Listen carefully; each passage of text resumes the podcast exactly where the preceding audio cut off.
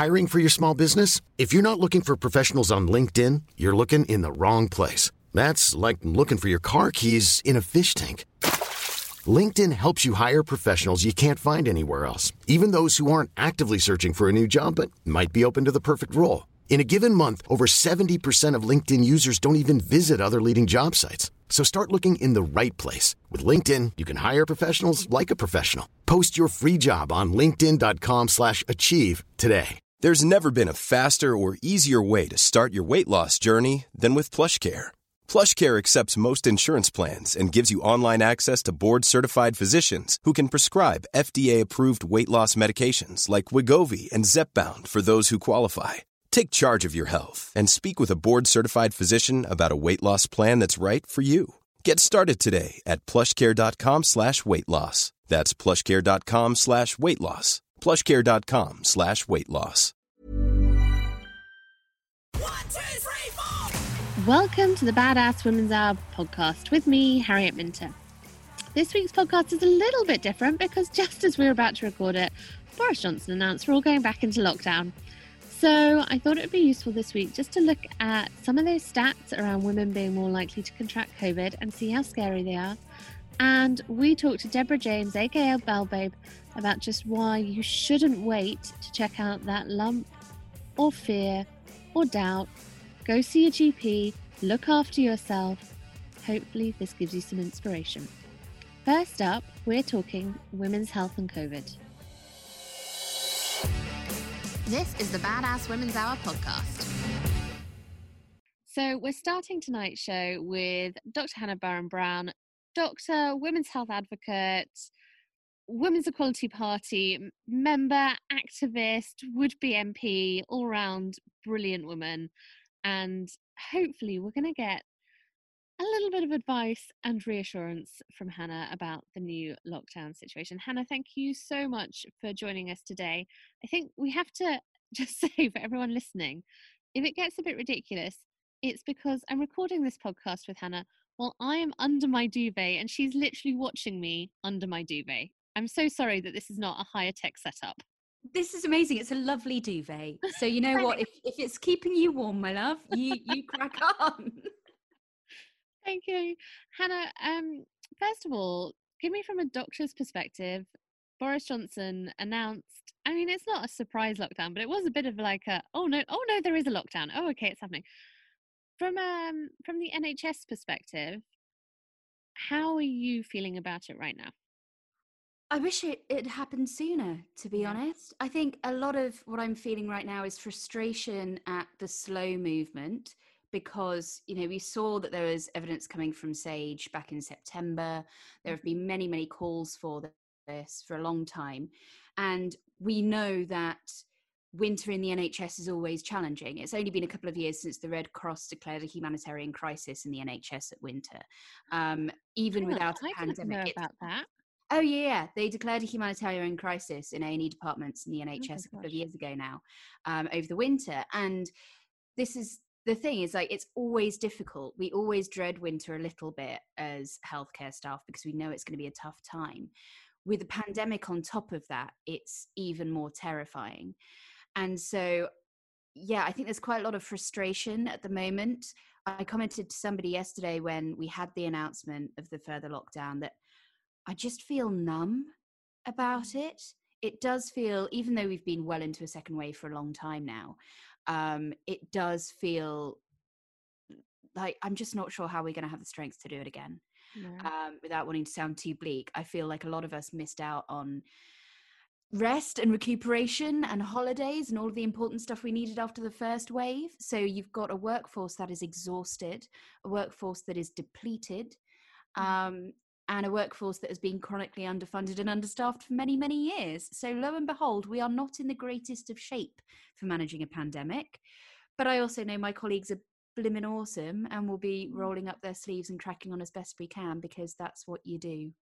But I, mean, I just wish it hadn't come to this. They are absolutely awesome. And I think we're all incredibly grateful for them. But also, I think I personally, not to get too political about this, but I personally am just astonished that we haven't used the past few months to throw all the money at the NHS? I mean, I know that we're throwing a lot of money around generally everywhere, but surely you go, do you know what?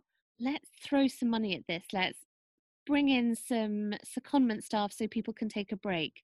Let's rebuild some stuff that needs rebuilding. Let's invest in some supplies we don't have. And just nobody thought to do it. It, it does feel very yeah it's very frustrating um frankly i feel like we we always knew that a second wave was quite likely mm. um particularly with some of the decisions made earlier along and we knew that even before the pandemic, the NHS was in a very bad state. We had 44,000 nursing vacancies last year. That's gone up to 50,000 mm. this year. We were never in a good shape to start with because we've been so underfunded. And we keep hearing about how it's okay because they're going to open Nightingale hospitals, which will increase capacity. Well, that's lovely but it's not just about increasing bed spaces because you need nurses and doctors and all of the allied health professionals to staff them and that's what we don't have we don't have the staff and so it frustrates me when we hear politicians talking about all these amazing things they're doing with things like the nightingale because actually day to day in the nhs we're being asked to do ever more with ever less and eventually something's got to give and i'm terrified that's going to happen during a second wave Oh, Hannah, I I feel so much for you, and also listening to you, I'm I am a little I'm scared a bit. I'm a bit like, oh God. But the reason that we got you on today was because I wanted to talk to someone about one of the other things that slightly scared me, which was a stat I saw a few days ago saying that one of the groups with the kind of biggest increase in numbers of infections is women between 20 to 40. What is going on there? So, I think the first thing to say is that there's a lot we don't understand about coronavirus, um, particularly in terms of the groups that it affects. So, for example, we do know that men have a higher mortality. If they catch coronavirus, they're more likely mm. to die, um, with a like 57% mortality rate for men compared to women. Um, and that could be for a number of reasons, but we're not entirely sure. For example, men are more likely to have issues with obesity, hypertension, diabetes. They tend to die younger anyway. But we know that women who contract it are more likely to have long COVID, so these kind of ongoing long symptoms. Now, there's an argument that this may be because women mount a more powerful immune response to viruses. Mm-hmm. We're not entirely sure. But as I said, there's a lot we don't know. What we do know is that there doesn't seem to be any obvious physiological reason for why this group of women are contracting coronavirus more quickly. There's no like body thing that we can work out to explain yeah. this. But what we do know is that looking more widely, there are social socioeconomic factors there are cultural factors that put women more in the line of fire with the pandemic particularly this group. So there was some really interesting data from the think tank called autonomy that came out last year um, which kind of stated that there were over 3 million people in the uk who were working in jobs that were at high risk of exposure to coronavirus and 77% of those 3 million people were women. That's huge. Massively. And over 1 million of people within that group were mm-hmm. considered low paid, and 98% of those low paid workers were women. What are the kind of jobs they're talking about? So the jobs that are highest risk, I mean, there's mm-hmm. obviously healthcare workers. The healthcare sector is 77% female. Social care is 83% female, and childcare is 92% female. Oh, wow, of course. So this is why it's these jobs that are most most kind of at risk because they have the closest contact with coronavirus patients with other people. Even if your patient doesn't have coronavirus that you know of or doesn't have symptoms, it is impossible to provide personal care for that person at a social distance. And we know all the issues that we've had with PPE in the past. Mm. PPE is never perfect. Mm. Um, and so they are far more likely to contract things. We also have to think about things like the hospitality industry because we know that's very disproportionately full of young women. It's young yeah. women that are waiting, it's young women that are working behind bars more so than young men. So I think it's the nature of the jobs that women do, particularly women in these cohorts. And also, there are the bigger factors. We know that women are make up the majority of people that live in poverty in the UK. And so it's difficult for them to take additional precautions like distancing from someone in the household who may have coronavirus. Mm. They're more likely to take on the burden of unpaid care. So if you have an elderly relative with coronavirus who needs food parcels, chances are it's going to be one of the women of the family that's going over and delivering those and potentially exposing themselves to risk. And then there's the even bigger impact of these people, these women are less likely to hit the minimum income floor for statutory sick pay. So ah. if they're told to self isolate because someone in their household has symptoms, they are going to be making the very real decision of if I self isolate and I don't get sick pay, then I can't feed my kids. Yeah. And that's the kind of decision, that's the kind of risk they're having to put themselves in. And then obviously potentially leaving the household because they financially have to then potentially contracting the virus or giving it to other people if they've got it and they don't know, that sort of thing. So, women are, this is a hugely gendered crisis, and it has been since day one of the pandemic. But I think we're seeing all the more the huge impact of this on women as we've gone back to work. When you said some of those stats there, you know, like um, childcare is 92%, healthcare 77%, it seems astonishing actually that we haven't really thought about this before or even that it hasn't caught up with us before. Is there anything that as women we should be thinking about in terms of you know how we talk to the government about this and making the government aware that this is a women are kind of putting themselves not quite in the front line but certainly in the kind of second or third line because of the work we're doing? Well, I mean, I would argue because women are the majority of healthcare workers and social care yeah. workers. So, you know, we are the front line. And I think it's really disheartening. You know, yesterday's announcements about lockdown, it was mm-hmm. three men standing yeah. behind podiums. There was next to no mention of childcare. There was next to no mention of what women should do if they're in situations of domestic violence, how they're meant to get out of their homes. Mm-hmm. You know, this is this sort of stuff is intrinsically political. And when only 34% of our MPs are female, mm. we have to start questioning whether that's the reason we don't have better representation and why women's issues are not covered. There's been some fantastic work from the Women's Budget Group recently who've looked at things like okay, we desperately need an investment in care.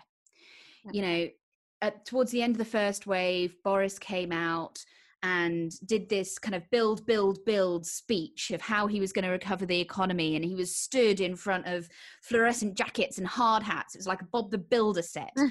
And he kind of made this massive speech about huge investment in construction. But actually if you look at the statistics if you take this back right back to economics we know that an equivalent investment in care that they want to put into construction would actually bring back 30% more into the economy. It would create more jobs for men and women. It cre- would create 10% more jobs than an equivalent construction in equivalent investment in construction. And we also know that the equivalent investment in care would be better for the environment. So there's a mm. climate change element to this.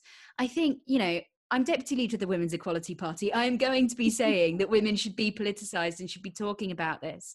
But at a time when we're seeing one in four, maybe one in three childcare facilities saying they're likely to have to close down by the end of the year, nearly quarter of a million childcare places are likely to close by Christmas. That's a crisis. 46% mm. of female redundancies over the la- last wave were as a direct result of a lack of childcare.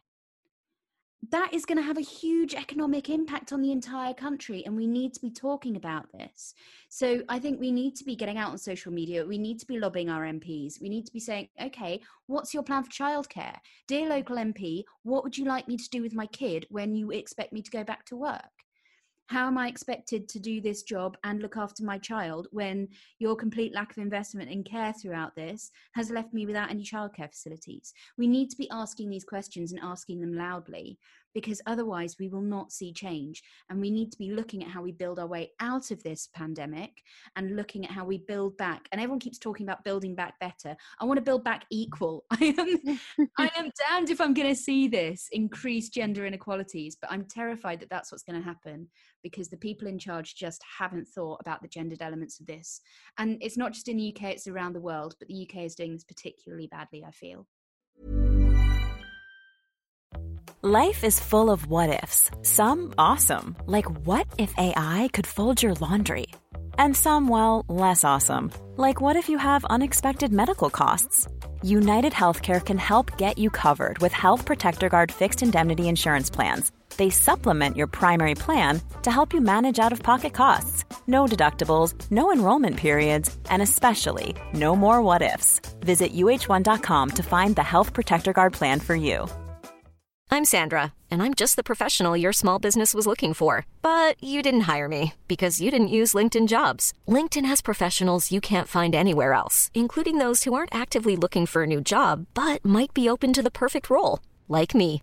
In a given month, over 70% of LinkedIn users don't visit other leading job sites. So if you're not looking on LinkedIn, you'll miss out on great candidates like Sandra. Start hiring professionals like a professional. Post your free job on linkedin.com slash achieve today. Hey, it's Ryan Reynolds, and I'm here with Keith, co-star of my upcoming film, If, only in theaters May 17th. Do you want to tell people the big news? All right, I'll do it. Sign up now and you'll get unlimited for $15 a month in six months of Paramount Plus Essential Plan on us. Mintmobile.com slash switch. Upfront payment of $45 equivalent to $15 per month. Unlimited over 40 gigabytes per month. Face lower speeds. Videos at 480p. Active Mint customers by 531.24 get six months of Paramount Plus Essential Plan. Auto renews after six months. Offer ends May 31st, 2024. Separate Paramount Plus registration required. Terms and conditions apply if rated PG.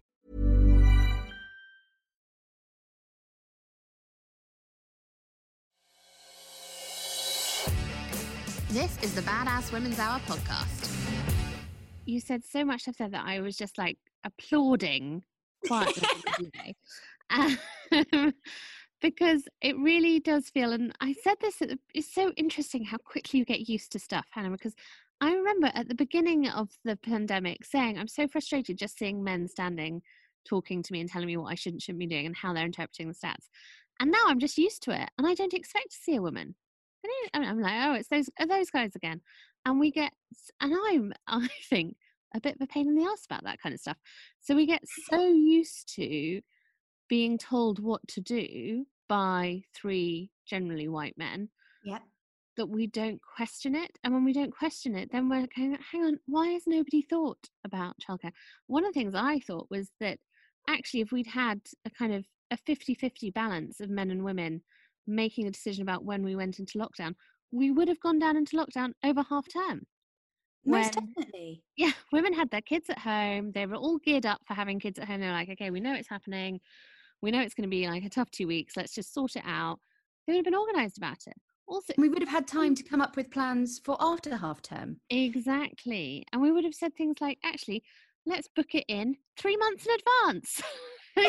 or at least let's not be so stubborn about not yeah. wanting to be seen to give in to the opposition because that's got to be that's got yeah. to have played quite a sizable part in the reluctance to go into a full lockdown mm. labor called for it so they dug their heels in and didn't do it for another 12 days like mm. if they'd just gone you know what maybe you're right on this yeah maybe we should take the opportunity when half term is happening because as you say it's a great opportunity to give families the chance to plan yeah. and we know that travel and we know that travel to work and to school is reduced anyway. It would be would have been the perfect time, but it was male stubbornness that stopped that happening and it's and beyond frustrating. you would have taken your kids out of school anyway so there isn't this dithering about can the kids stay in school? Should they come home? Should they stay in school? Should they come home?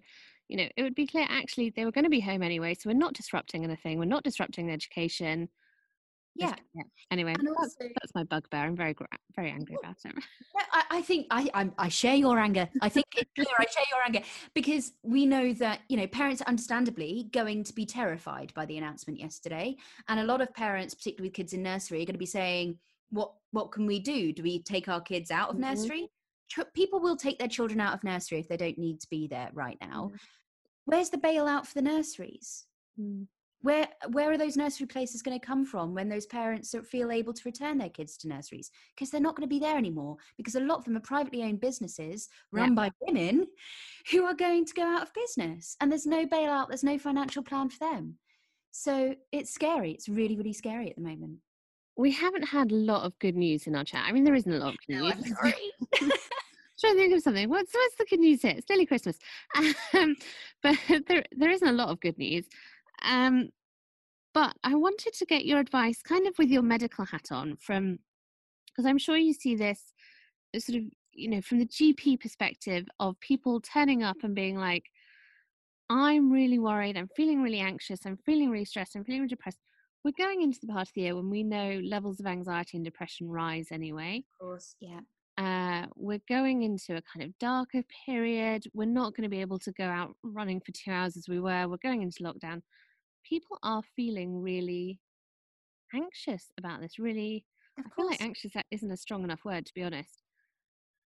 Even I, who consider myself, quite frankly, the most laid back woman in the planet, like as my mother said, you know, permanently horizontal. You are literally under a duvet right now. I'm literally under a duvet right now. Good point. Um, and I have felt my anxiety levels being at the point where you know when you're okay, but w- one the smallest thing tips you over the edge. You know? Yeah. And so, what should we all be doing to try and manage that and look after ourselves a bit? So you're completely right. This is something that I'm hearing a lot from patients at the moment and from friends and colleagues, to be honest, um, because we do know that rates of anxiety and depression um, do go up in the winter anyway. It's darker months, you know, it's harder to socialize, all of that sort of stuff. And now we've got a lockdown and a pandemic. So it's completely understandable that people feel that way. There are there are a number of services out there. We've heard a lot recently about how massively underfunded mental health services are, and they have been for a long, long time. But every area in the UK will have its own kind of mental well-being service. It might be called IAPT, which is improving access to psychological therapies, or it might be called Leeds Mental Wellbeing mm. Services, for example. That's the one up here. They're all Googleable and they all have loads of online resources for things like you know basic basic mindfulness right the way through to the phone number of people if you're in crisis and you need to speak to somebody immediately if you don't feel safe mm.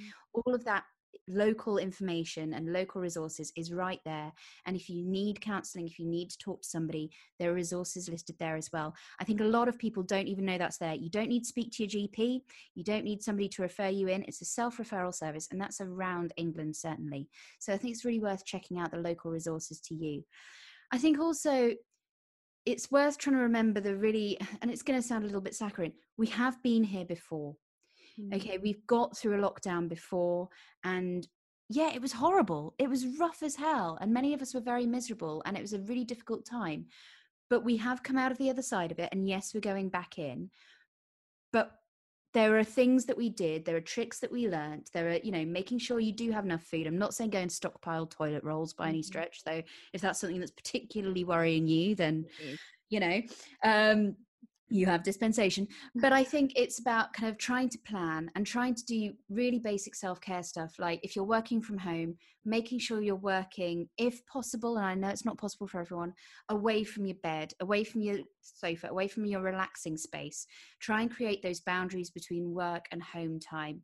Trying to stick to specific schedules of when you're doing what as well timetabling that sort of thing is all the more important when you're working from home and when you're not able to go out. And actually scheduling in nice stuff Mm. I know it sounds really small, but actually saying, right, it's Thursday night. Thursday night is movie night when I get my best mate on Zoom and we watch a crappy 90s film together and drink a bottle of wine each. like, I wouldn't recommend a whole bottle of wine, obviously, doctor. but I think, you know, there's something to be said for scheduling that self care time and allowing yourself the space. Also, I mean, the final thing I'd say is really maintaining contact with the outside world. Mm because yeah socializing is difficult we can't go out you know you can go and do a bit of exercise walk around your park with one other person it's not the same. It isn't the same.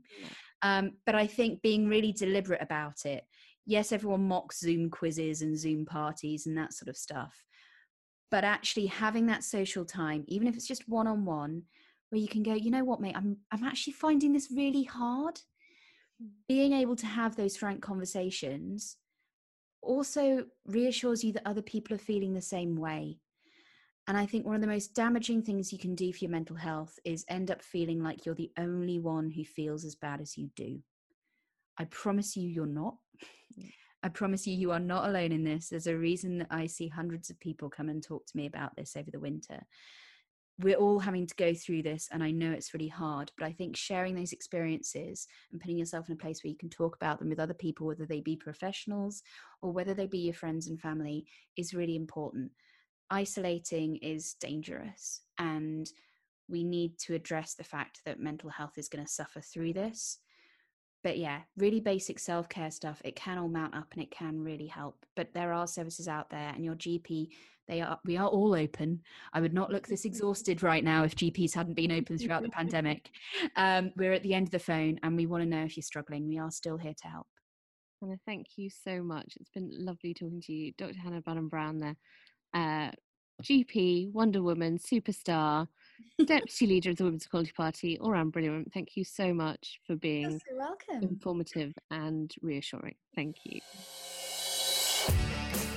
this is the Badass Women's Hour podcast. You can get in touch on all the socials on at Badass Women's Hour.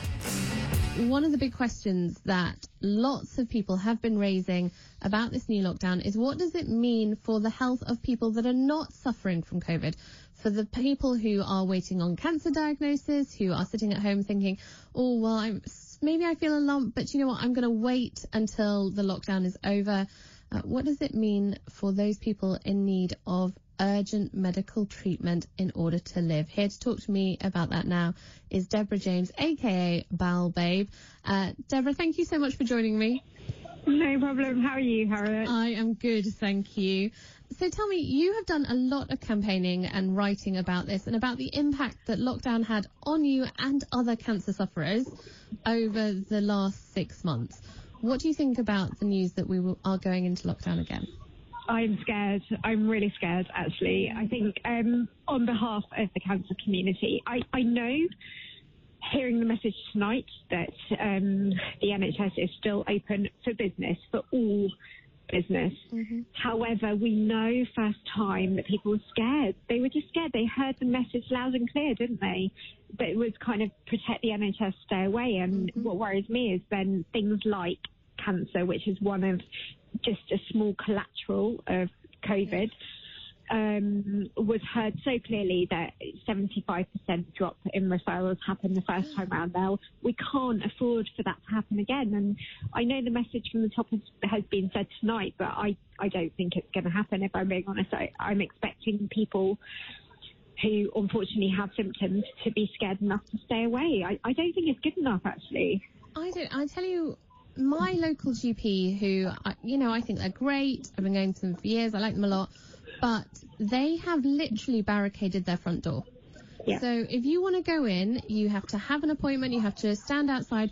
But if you are just walking past and you're thinking to yourself, oh, I've got this thing that doesn't feel very well right, maybe I should go to the doctor's, and you walk past a barricaded front door, the message very clearly is, we don't want you to come in. Yeah, it's just not good enough. And things like, um, you know, both you and I talk a lot about female mm. health in terms of uh, gynecological health. I actually had a smear test yesterday, and I know I, this is I kind saw of. it. I know because I posted a photograph, and um, I know that sounds slightly strange, but you know, there's nothing um, untoward about it. It's very mm. normal, but we know that unfortunately we're at all, an all-time low for things like smear tests which saves lives. I put my cervix, albeit covered in text, online yesterday. I got hundreds of messages from people saying thank you, A, for talking about it, yeah. and B, yes, I had a smear test and it saved my life, or C, I, I now need to go and have a smear test. And we know that sadly things like this routine stuff that does save lives didn't happen first time round. And I, I really hope it is. I, I feel it's, it's really silly because my whole attitude to this has changed a lot, Harriet, mm. since the start, I suppose, of COVID. And I'm not for a second saying I'm not scared of COVID. I'm very scared of COVID, mm. but I'm more scared about what it's doing to us collaterally or for the rest of our diseases. Can I ask you, because I think this is a really important point you raised there, and a lot of people who were shielding in the first lockdown, I think are still in a place of fear. Are still in a place of fear where they think, oh my God, can I go out? What's going to happen if I do go out? What would you say to them? So I actually, um, uh, I met, so I, I made a panorama on this, mm. on, on Britain's cancer crisis. And during the making of that, I spoke to some brilliant people about what happens when those people, like myself, don't actually access the care that is keeping them alive.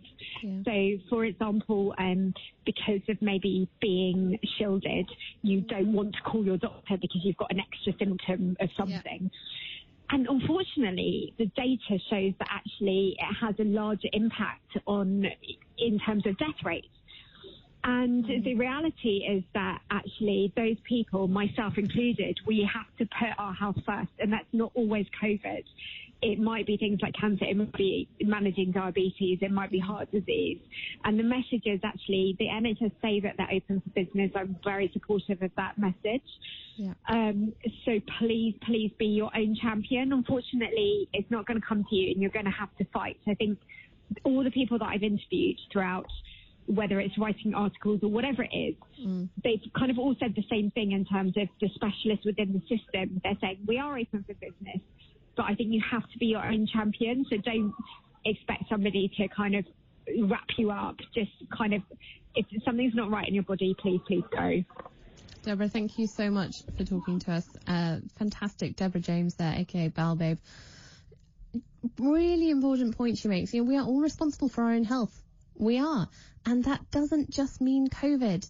It means being responsible for your health. So if you feel like you have got a lump or something has changed or there's a bit or something strange going on with your body, please go and talk to your GP about it. Even if they've barricaded the door, they still want to see you. You've been listening to Badass Women's Hour. If you like the show, then help more people find us. You can tag us or talk to us on social media using at Badass Women's Hour or you can be really lovely and leave us a review and a rating. Five stars, please. It helps boost us up the podcast rankings and allows other people to find us. We'll be back next week with more badass guests and in depth chat.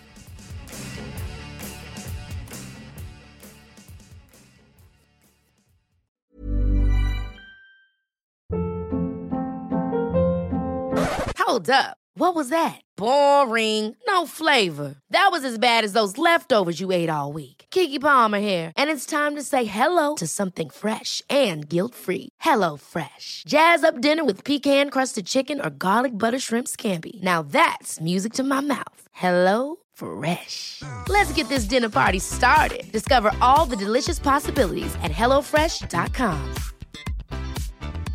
Even when we're on a budget, we still deserve nice things.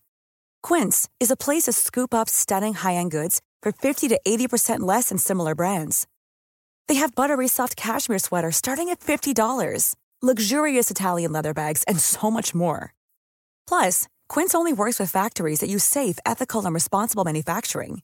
Get the high-end goods you'll love without the high price tag with Quince.